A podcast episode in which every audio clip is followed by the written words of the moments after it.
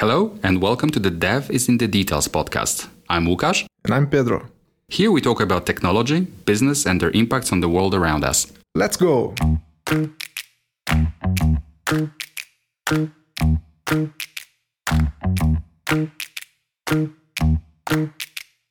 In this episode, we discuss remote work and how it has evolved over the past years. Work from home became the new norm during the covid nineteen pandemic. But now, a lot of companies are pushing for a return to the office. Why is that? What's the trick to building and growing a fully remote business? What are the benefits and the pitfalls? We hope this episode will help you reflect on these questions and make your own conclusions. So feel free to keep your pajamas on, and let's talk about remote work.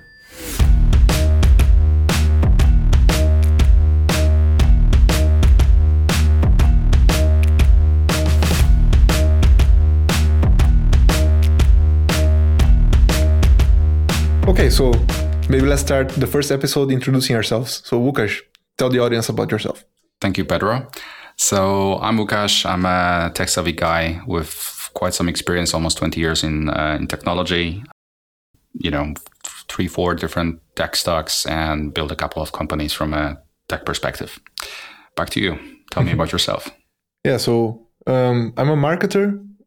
I've been involved in many aspects of online marketing. My background is actually in design. Uh, I'm originally from Brazil and moved to Poland and have been working with technology ever since. Sometimes remotely, sometimes in hybrid model. But yeah, always have been interested in technology in general. And yeah, that's that's my jam. Awesome. Um, so Łukasz, you've been a big advocate of remote work. Um, I would like to know a little bit more how you got to this point. When did you start with remote work? Right.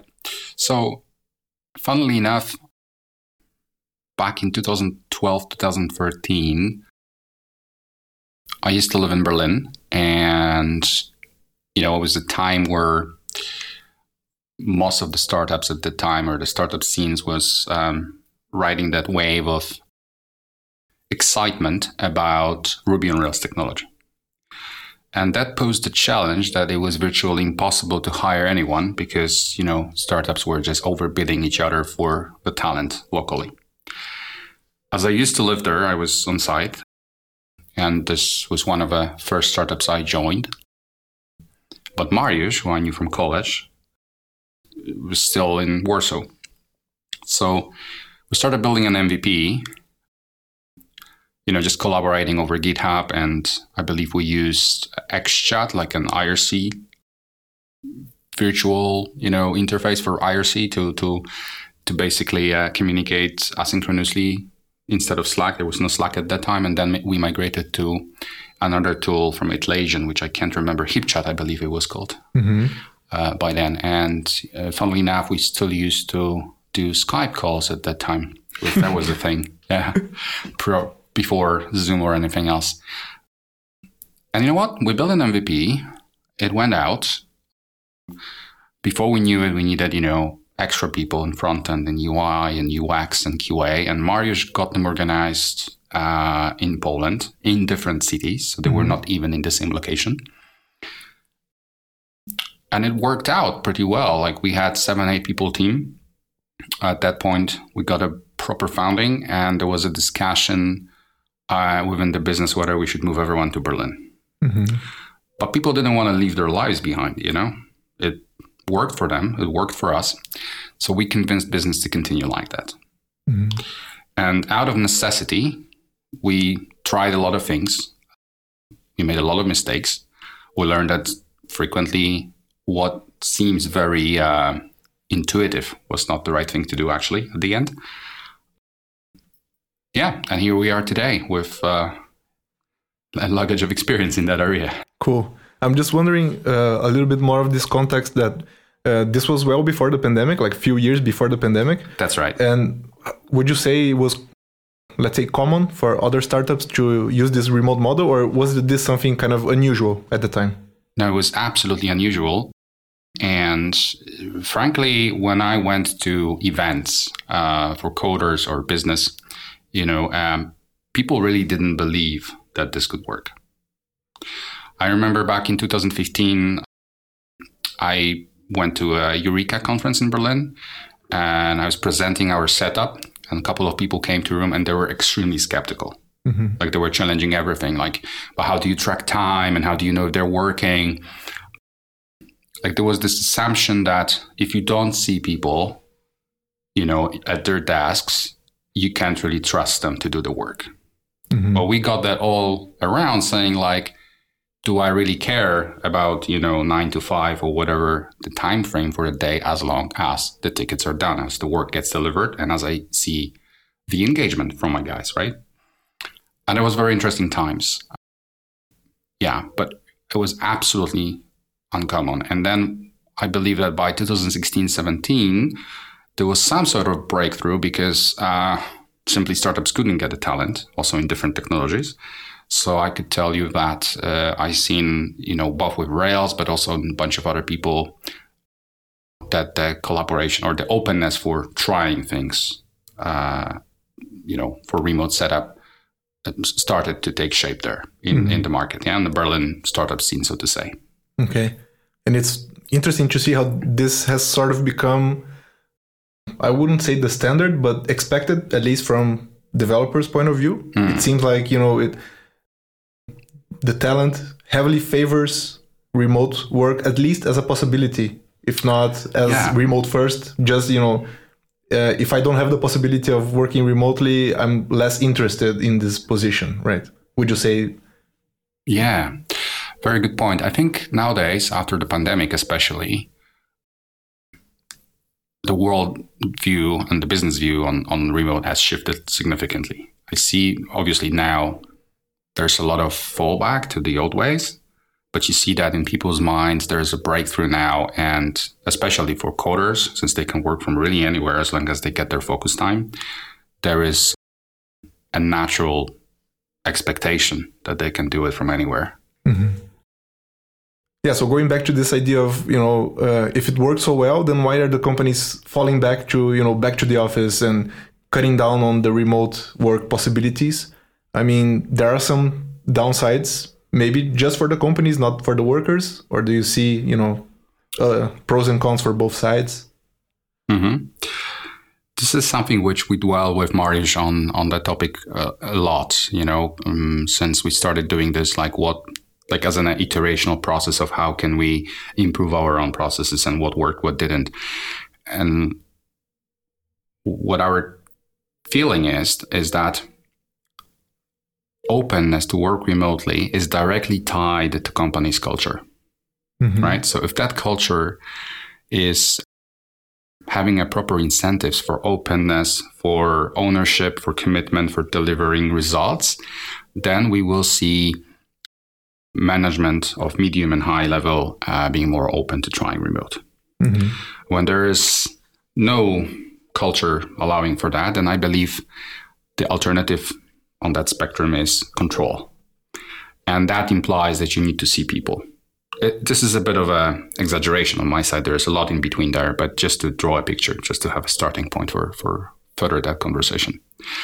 And I think for certain activities, especially mid-tier management prefers to have uh, people, you know, in a they call it war room meeting, right? Where everyone, all hands on deck, and everyone can just draw on a whiteboard. And it's true that that's beneficial. But, you know, we have, we live in times where you have tools like Miro and, you know, even over Figma and other tools, you can collaborate remotely.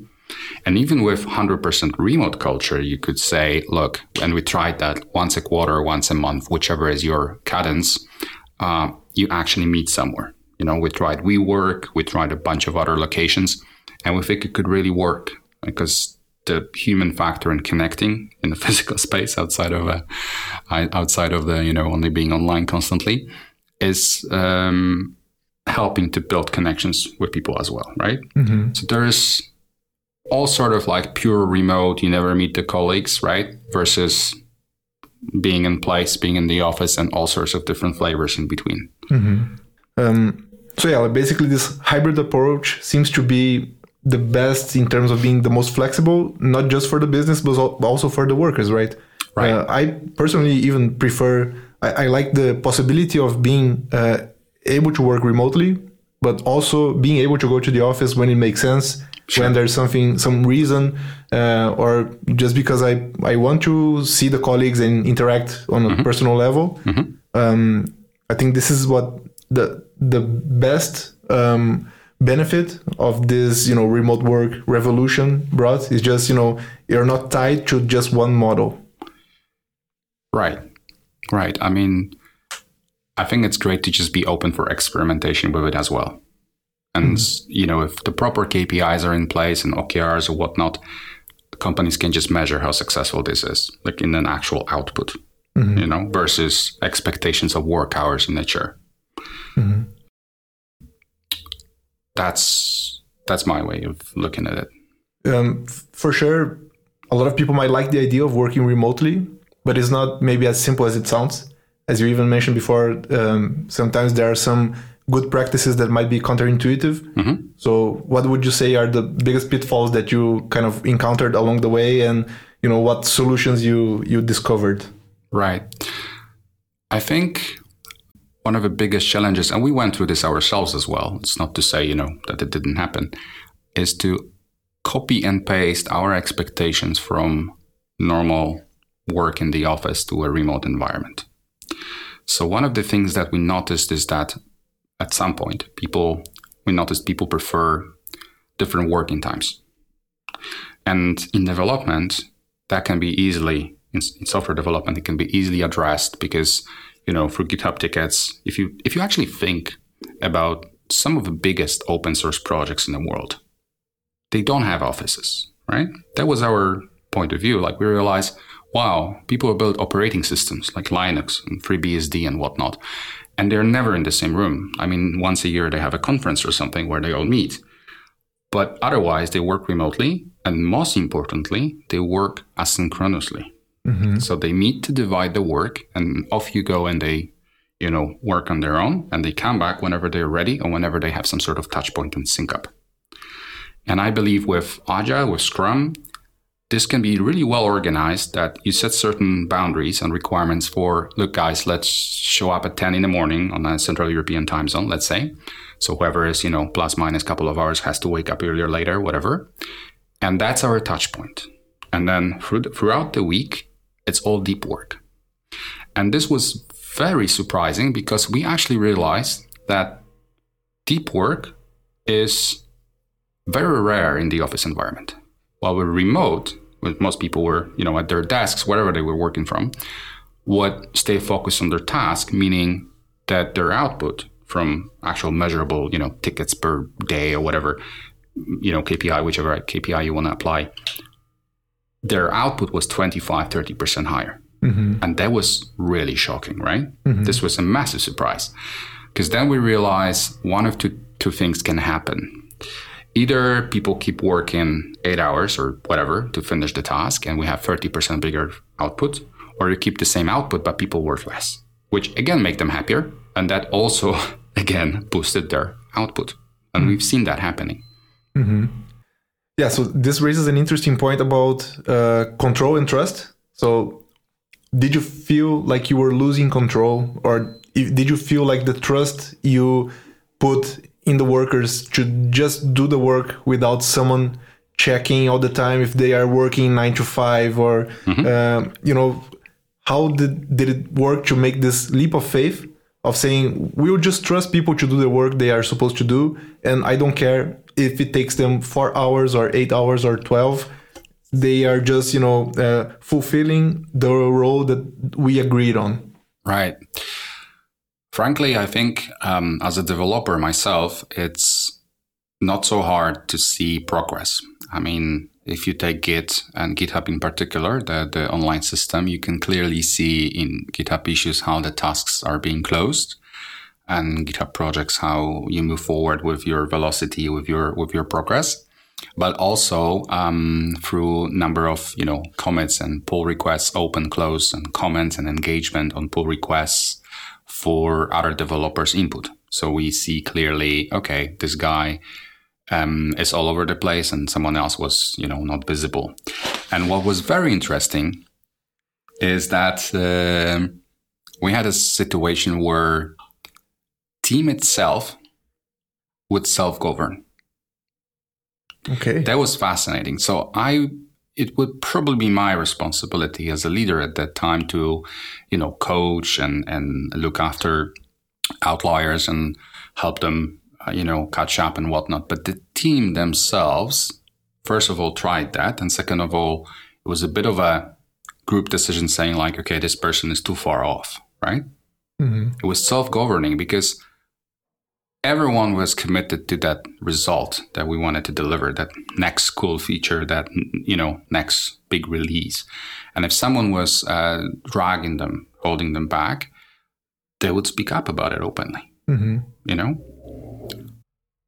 So basically, Łukasz, from what I hear that you're saying is that in order for the remote first model to work, it's really all about the people inside the company um, feeling connected to the culture, like the remote culture. And if some of the workers maybe aren't so interested in, um, let's say, making a transition from fully in office to fully remote, or they're not ready to deal with the, let's say, downsides of mm-hmm. working remotely, um, this will naturally appear. And, you know, uh, it's not going to happen if there are people who are not willing to make it work, right? If people are are trying to, let's say, take advantage of the benefits of remote work without actually putting in the work, in the remote work, you know, mm-hmm. uh, just working from bed, two hours, pretending like they're doing something. Like Elon Musk says, like, yeah, your remote workers are just pretending to work, right? Mm-hmm. Um, if workers are like this, obviously, it's not going to be sustainable for the business, and this issue will naturally appear, right? Yeah, got it. So there's a lot here to unpack. Um, all right, so let's go back to first fact. I have never been in a company where we were in the office and then we transitioned to remote. Mm, okay. Actually, in all three, four last businesses, we built that ground up as a remote business, as, especially in technology. Because it was different with sales and the local market, right, being on site, because they, they have to go and shake hands. So I don't know for sure that remote is the right way for every single role, okay? I know it's great for developers. And before COVID, before me, there is the open source community that proves it, right, that it can work. Um, I think for a lot of creative people, it can work that way because we are just wired differently, I think, and we like our, you know, deep work state. And it's okay for me to maybe pair with one colleague, uh, you know, in front of my laptop over a code challenge I'm solving at the moment, but not the entire team and not in the loud environment. So that, and that was always there, whether, whether you would take the laptop and go to the meeting room just to isolate yourself from all the other distractions, um, remote just enables it much, much better. Mm-hmm. When it comes to a second part where you say there are people who game the system, I don't think that is really important because if they game the system in any setting, they will always continue gaming the system. And frankly, if you tell me, you know, you work or anyone works from their bed two hours a day, I actually don't care as long as the results are in. Mm-hmm. And if that mental is shifted, you know, if that way of thinking, mentality is shifted, sorry, is is um, in place for us to say, look, at the end of the day, you did everything that you're supposed to do. You're in a stand-up. All your impediments are solved. Everywhere else, when someone needed you, you were present or you were pulled into the one-on-one or group calls for, for resolving something. The client is happy. The team is happy. What do I care? Mm-hmm. You know, if you're working in your pajamas, right? I mean, to be frank, for the meetings, I encourage people, actually, I require that they turn on their cameras because there has to be the connection, as in human connection. Uh, so maybe that's a bit, you know, um, embarrassing to pop up in a pajama. But again, you know, at the end of the day, if the K P Is in place are correct and business measures these correctly, continuously, I don't mind people popping up in their pajamas and working from their bed. Nice. Uh, this, uh, what you mentioned there uh, raised also an interesting question about maybe some kinds of roles being maybe better suited for remote work rather than others. But as a company grows, you can't just have developers, right? You have to have administrative uh, sure. roles and finance or H R. Sure. et cetera. So how was this experience for you as the company grew and still keeping it remote mm-hmm. first, mm-hmm. if not fully remote? So we had, in every case, uh, either initially or after some time, we had an office. And the office were, the, the reason for the office were, were, there are two reasons for having it. Uh, one, as a place where people can still meet optionally if they want to. And I really like that. So there's always a place where you can go to or fly into and spend some time as a, you know, retreat or workshop if you need to brainstorm things with the team. And second of all, yeah, they were roles and they are roles, I'm sure of it, uh, which will always work better uh, in, in uh, you know, hands-on, face-to-face, same room, same office experience. Um, I think it boils down to type, types of jobs that attract different types of characters. Mm-hmm. So speaking for myself as a developer, I'm mostly introvert. So I like my, you know, quiet environment for whatever problem I'm at. But for marketing team, which is uh, maybe, you know, brainstorming some ideas and building um, storyboards, I, I don't know because I never did that. I'm speculating. Maybe it's better if they meet, yeah, and they are in the same location. Mm-hmm. For salespeople, we're constantly on the phones, and they can then use that energy that it creates to motivate each other. You know, to mm-hmm. to ha- which one of them makes most calls? What is the what is the um, next you know threshold? What is the next high score of number of calls and things that are trying to c- convert to customers? That could be very beneficial. Mm-hmm. But consider this for accounting.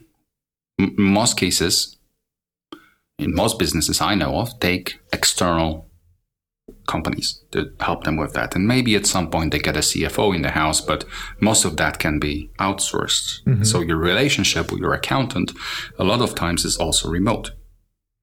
And it used to be like that even before that whole remote thing started. Mm-hmm.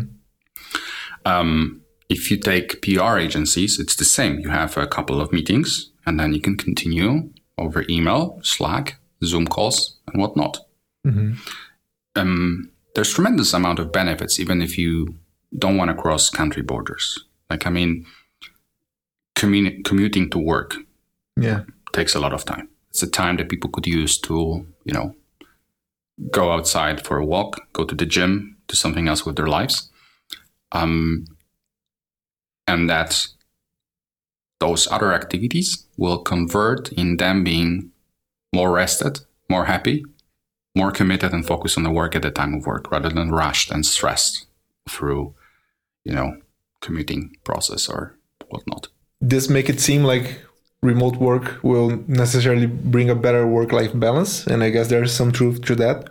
But people who criticize remote work also say it kind of Uh, it's a bit isolating, or people are just staying at home, mm. not interacting with others. Yeah. This can, you know, increase, I don't know, depression or la- lack of engagement right. sometimes. So what do you think? Do you think there's some truth to that? And how can we mitigate this effect? That's a very good point.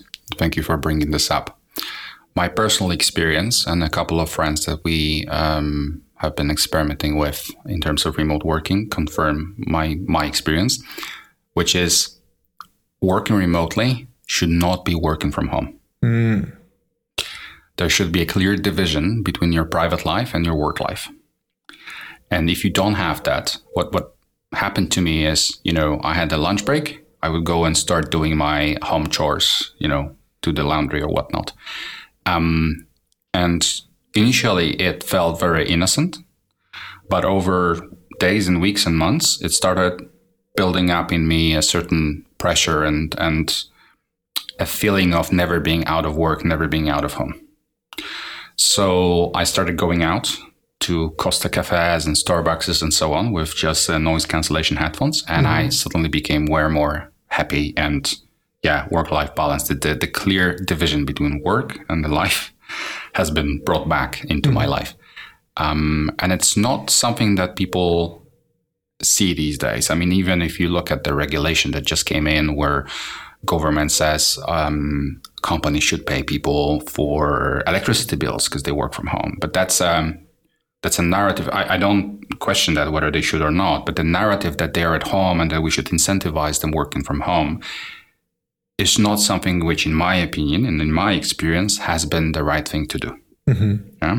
Okay. And now with all sort of different co-working locations across the globe, uh, whether you buy a subscription for WeWork or anything else, there's plenty of spaces where you can go and work from. Mm-hmm. You know, I mean, with modern internet, you can even sit in a park, right? Who cares? As long as you're having your quiet time, your headphones, whatever your setup is, right? And there's no distractions from other people around you or, or sounds or kids playing, whatnot. Mm-hmm. That makes perfect sense yeah. to, to try.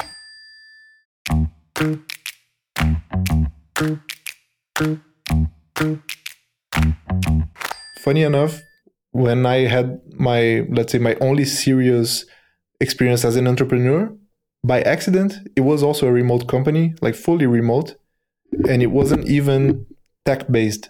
It's basically a book publishing company. Mm-hmm. Um, and my business partner was seven hundred kilometers away, and we didn't even think about the fact that it was remote or not. We just decided to do it together and found ways to make it work, and it did. And it's still still going going strong. So fantastic. Yeah, it, it's not just for tech companies. It's just about wanting to make it work, right? This is this is so great. Did you have any particular techniques that you use to manage communication and knowledge exchange between you and your colleague?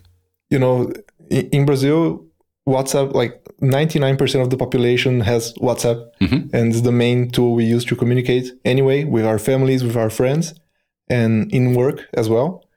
So that was the basis of our communication, was always, you know, just using WhatsApp and email, doing some uh, meetings whenever we needed, and just setting tasks for each other and trusting that each of us would do their parts, and then coming back and just touch base every once in a while, uh, using these asynchronous ways of communicating through WhatsApp, mm-hmm. um, and just working together on, you know, cloud-based tools like Google Drive. Right. And yeah, slowly building up from there. Yeah. Fantastic. When you say WhatsApp, you mean like text messaging, not calling, right? Exactly. Yeah. So fully asynchronous. Got yeah. it. Mm-hmm. It, it's funny. I, I used to say that I was talking more with him on WhatsApp than with any other person from my family or my wife or anything. Like just all the time talking, because it's it, if we were in the same place, um, we would be having a conversation like we are having here. But when you have a interaction like based on text messages, it's not that you are all the time interacting, but it's like throughout the day. It's yeah. like small interactions, you know, punctuating the day. Exactly. So, yeah. That has been also my experience. And do you feel that because it had to be in a text form, uh, you would have to be more precise than in a conversation or on a call? Hmm. That's interesting. I think I, I did improve my uh, abilities of being succinct and clear in communicating, because mm. when you're just writing, you don't have the tone. You, you need to be very uh, transparent in what you're communicating. Right. Be very clear. And I guess this really helped us uh, be efficient. And luckily, this business partner also had this um, practice of being very clear in the communication. It wasn't something we decided together. It was just, you know, when we noticed that we were a good match to create this business together, it naturally uh, showed that this this style of communication worked for us, mm-hmm. so we just kept it, and we st- we're still doing now that I'm, you know, I don't know how many thousands of kilometers away, mm-hmm. and five hours away uh, in the time zone. We are still um, our business still exists, and we still interact in this way, and it still works. Super. Yeah. Do you think there is a massive impact uh, if the time zones are five hours spread? Mm.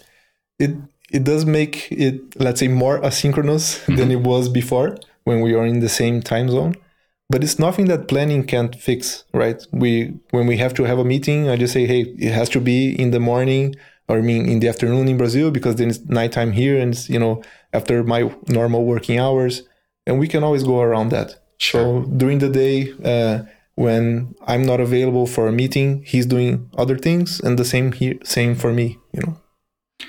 Mm-hmm. My experience has been that anything above and below three hours is too much mm-hmm. uh, for us uh, in the twenty plus, thirty plus people teams that we used to have in the companies in the past. Um, what will happen is that individuals would derail meetings because the remaining twenty-nine people couldn't align with a single person, and they would always be so asynchronous they, they wouldn't, for example, show up for a daily stand-up or something. Mm-hmm. And that didn't work. That we we experienced some failure there and some learnings. Mm-hmm. So I'm really curious to hear about the five hours difference working so well yeah. for you. Mm-hmm. Yeah, I, I definitely feel like it requires you to be extra organized and plan properly. Mm-hmm. And it's not for everybody, that's for sure. Um, when we started growing and we uh, had another person working with us, I could definitely feel this uh, difference, because if the other person wasn't as, let's say, um, she, she maybe felt the need to have a more um, constant communication, or uh, maybe the person is more anxious and expects the answers to come quicker. Mm-hmm. Um, this could uh, create some friction or some tension. And also, even just the idea of working remotely, um, the person has to come to the project prepared for that, and knowing themselves if they need this uh, human interaction uh, all the time more than the, you know, asynchronous communications allow. Maybe they should look for some maybe hybrid model, because, or at least deal with the frustration that comes with not being in constant contact mm-hmm. all the time. Mm-hmm. So your colleague and yourself uh, that own the business, you're both founders, right? Yeah. Do you feel perhaps that the fact that you're both founders and it's your vision and it's your baby, you're going to make it work, versus people who are employed and they will struggle to work asynchronously in a five hours time zone difference? Mm. Perhaps that's the reason why it worked between you and him, and why a newcomer like her, right, mm-hmm. your, your first employee, yeah. would have that difference in, in perception on whether mm-hmm. this works or not. What, yeah, what, what yeah. And it's interesting to notice that it wasn't that it changed productivity levels, let's say.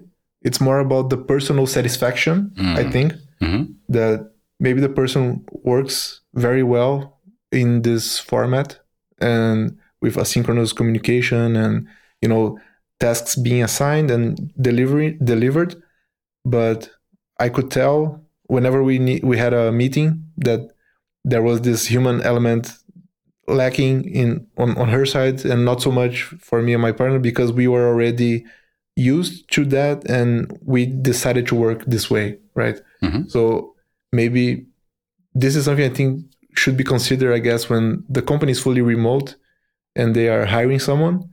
It's not just being capable and a good fit for the role, right, but also being a good fit for the work from home, work from home, sorry, work remotely, uh, work, remote work model, right? Yeah, yeah. How, how was that experience for you? Like, did you ever see some... Totally. Um, maybe some um, rejection, let's say, from the part of the candidate when, you know, oh, yeah. it's it sounds good, but I'm not sure if remote work is for me. Mm-hmm, mm-hmm.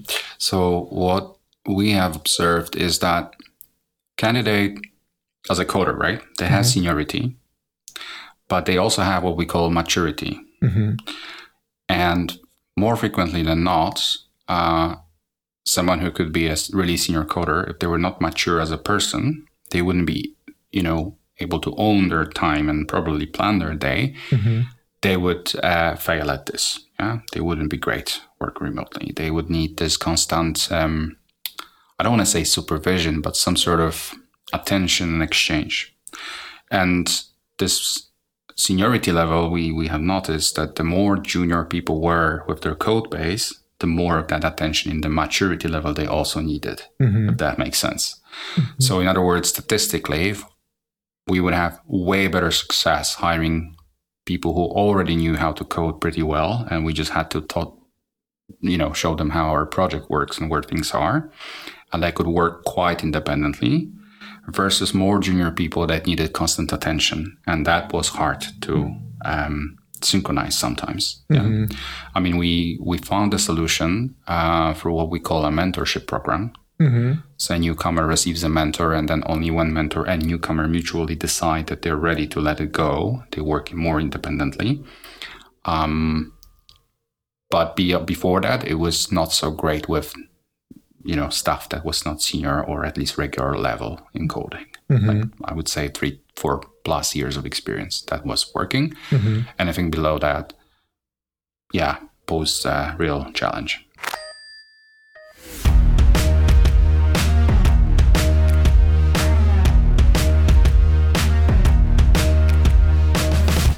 As I mentioned, I feel like it's a great model of work, mm-hmm. uh, being remote, or especially, in my opinion, being able to go hybrid or have some kind of combination of in-person and, and remote, to me personally, is the best. But it's not for everyone, right? And there are some pitfalls. So I agree. What What do you think are the, the major, you know, pitfalls to be aware of and uh, consider before make a decision sometimes to start working fully remote?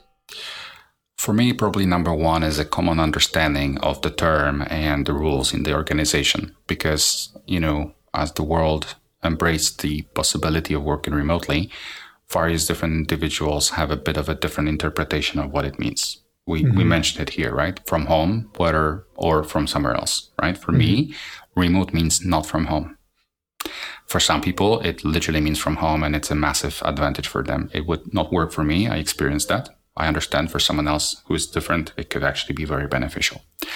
Also, um, time zone differences, right? I really like you said that five hours difference worked for you. I know that for us, above or below three hours was too much. Mm-hmm. Um, other things are if people try to literally copy and embed their offline or office culture into into remote. You know, some of the more ridiculous examples include snapshotting of people's desktop and sending that to their managers so mm-hmm. they can check if they're working really, right? It was unbelievable. I've seen that in some bigger organizations, which I'm not going to mention here. Mm-hmm. Um, and on top of that, there are people who probably character-wise need that other person or group of people around them. Mm-hmm. And they might be able to do it one or two days a week, but for the remaining two or three days of the week, they still need their colleagues around them to be productive and to be focused and to feel part of the group and community that they're a part of. Mm-hmm. So certainly, um, probably there are businesses like factories and, and, you know, actual production and mining and whatnot where remote is not even a possibility. Mm-hmm. Um, but even coming back to office or technology companies, I still think um, that it should be done team by team basis, you know, so mm-hmm. we, we see how each individual, each specific team is coping with it. And, um, you know, my only experience has been building those organizations as remote first from the beginning. So we, what, one, while we had some sort of hybrid situation with, let's say, sales team or marketing team being on site, um, all the product, all the design, all the marketing for the product and all the developers were always remote. So that's my only and primary experience. Mm-hmm. I don't know how would that look like if we were in the office and then we would be asked to actually work remotely. Mm-hmm. Maybe that would be, yeah, harder to do. Yeah. Yeah. And I, I totally agree that it's all about expectations and communicating clearly uh, how how it, it works in each particular organization.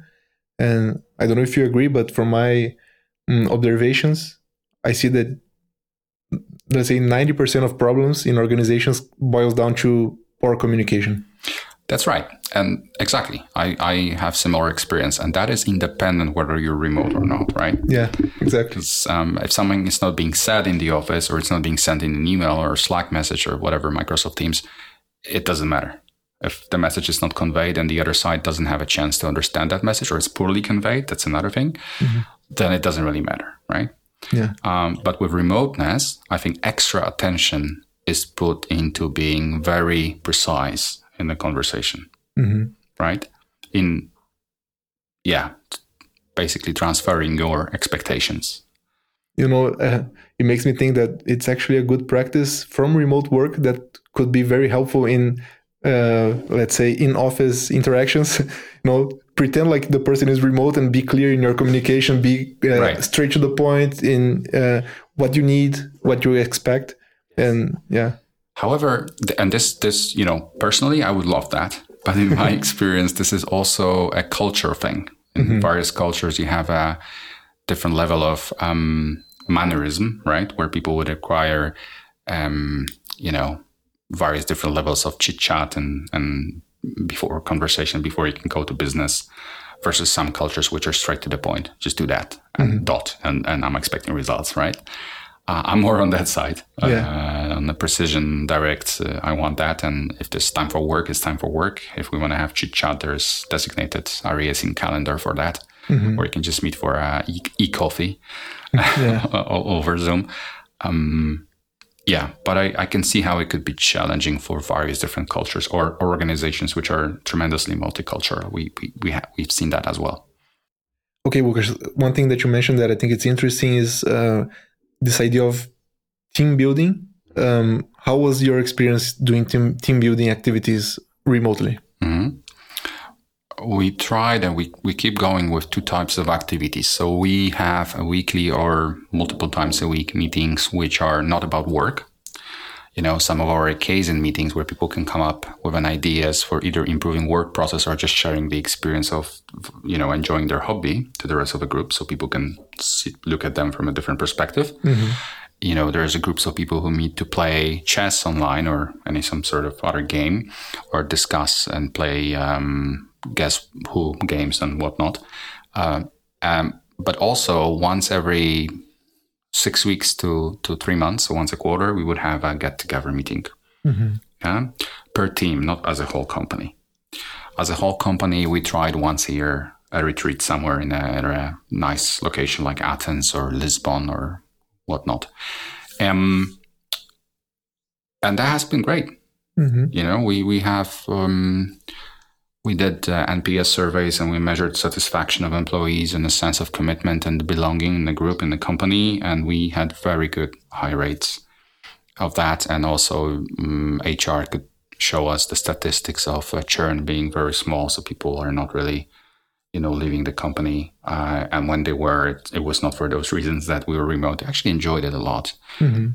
Um, I believe there is a certain level of freedom and trust in the remoteness that you give to individuals who are able to recognize that there is value in it, that you treat them as grown-ups, and that, that you know, you, you don't tend to control them, and then they actually appreciate and respect it and give back their best to, to, to also prove that on their side it works. Yeah, yeah, that's interesting. It's, it's like any relationship, it's two sides, right? Yeah. It's a two-way street. Yeah.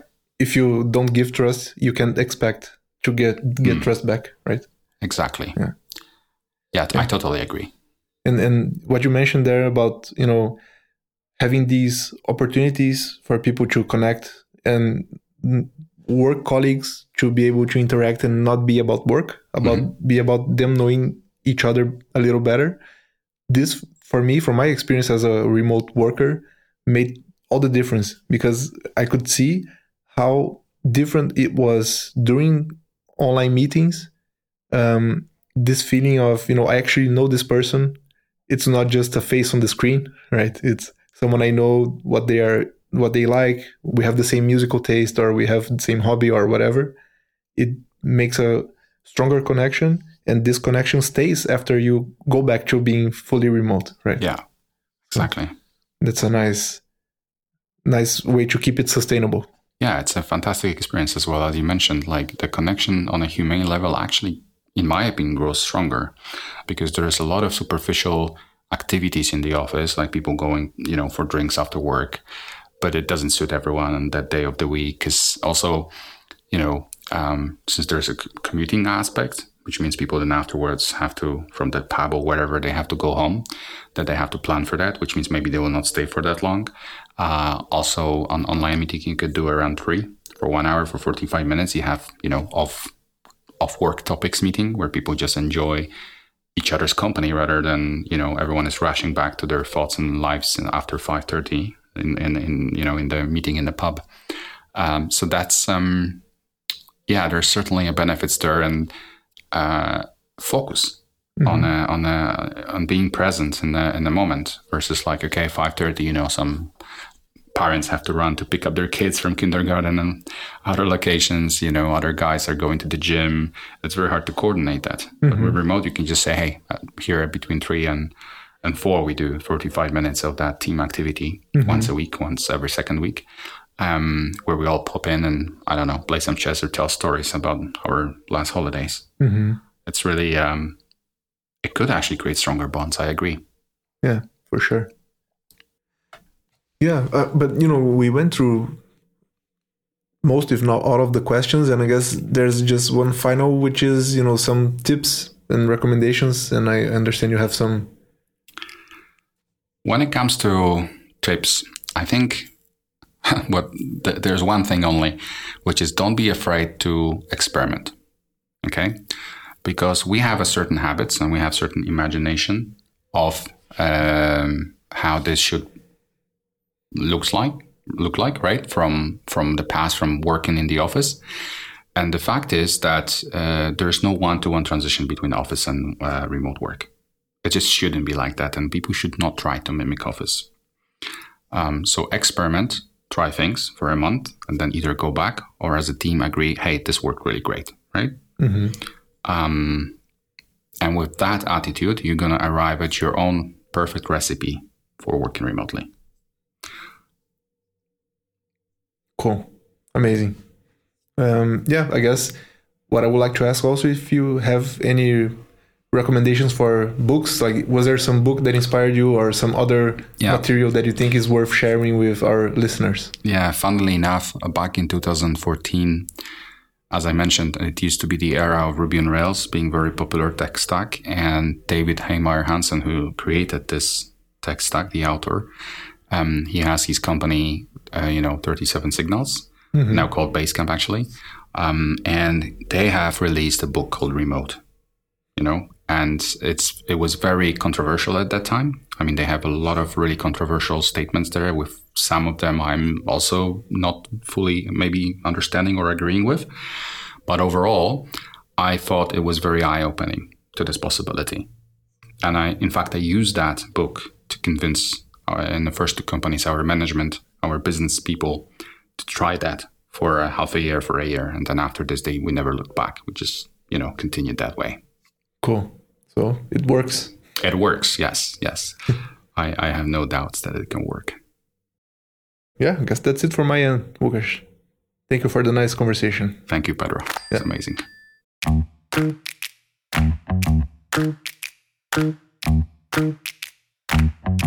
Thank you for tuning in to the Dev is in the Details podcast. Stay tuned for our next conversations about the tech leadership, A I, and startup culture. See you next time.